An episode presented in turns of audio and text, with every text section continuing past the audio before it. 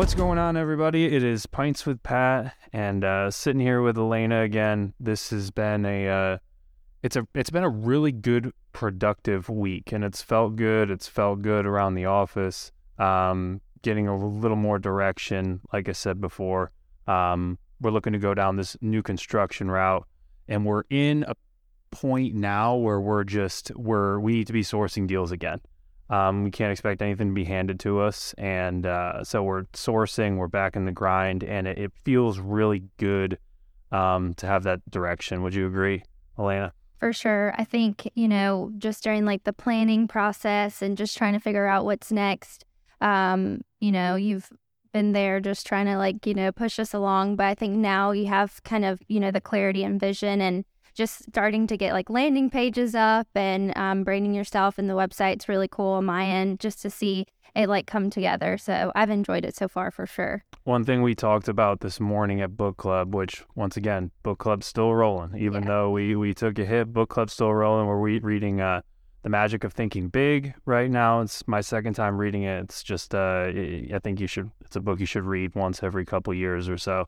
Um, but we talked about this morning in book club the balance between planning and taking action, right? So I think a good example, eh, we have a couple good examples of what's happening now. Like if we're going to go down this new construction road, we can sit and call contractors and try to set up this business model till we're blue in the face. But ultimately, it's going to accomplish nothing if we're not on the streets taking action and actually sourcing lots, talking to people, starting to do deals.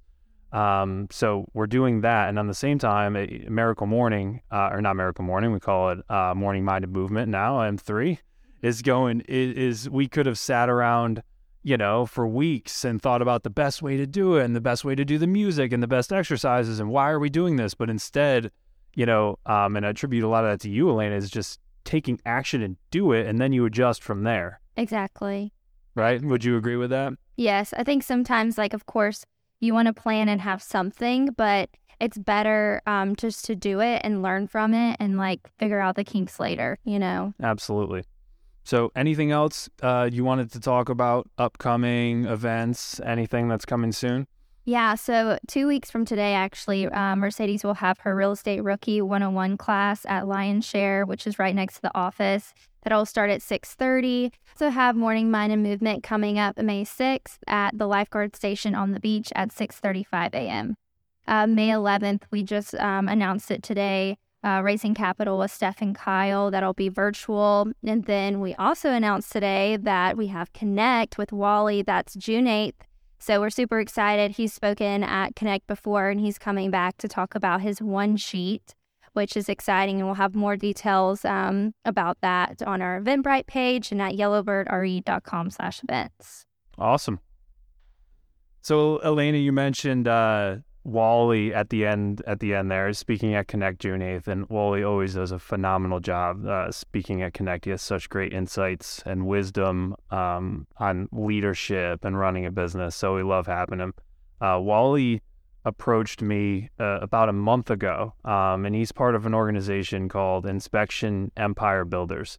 And uh, he had told me about it a couple times, how he does a lot of leadership and it's a great group of guys, and he just absolutely loves being a part of it because um, it reminds me of some of the events that we do. Um, a lot of it's based on entrepreneurship and growth and bettering yourself.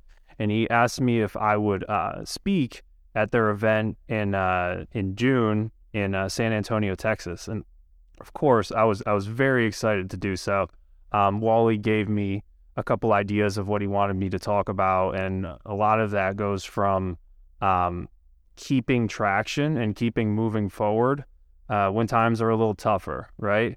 Um, things are different now than they were 12 months ago when things were rolling and money was cheap, right? So, how do you adjust for that time period, both mentally and in your business? And I titled the uh, talk I'm going to give Clarity, Direction, and Purpose in the Fog.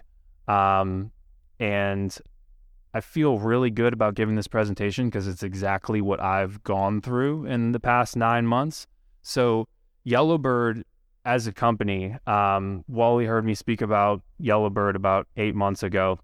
And I think what makes us so special is the way all the employees and the way we operate, everyone is so aligned and we do a great job with hiring and leadership and vision and running traction. And that put us in a spot to where for the past few years, we've done over 400 flips every year. Um, at one point, we owned about 1,200 rental pop properties. So 400 flips puts us at as a top five flipper in the country. And I, the only reason we got there is because of our great team and because of the way we operate.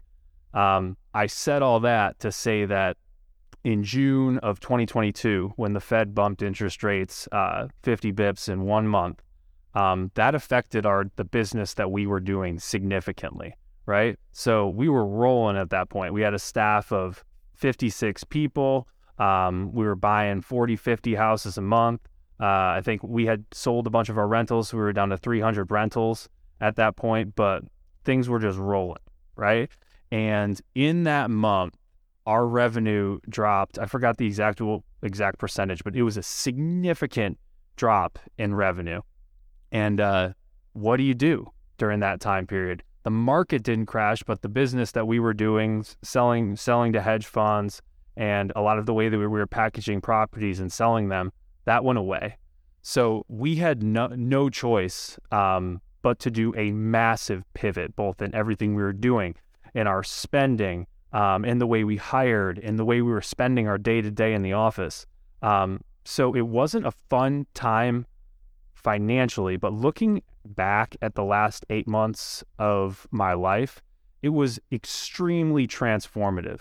Um, it forced me to dig deep into myself, see who I really was, what was I really trying to do.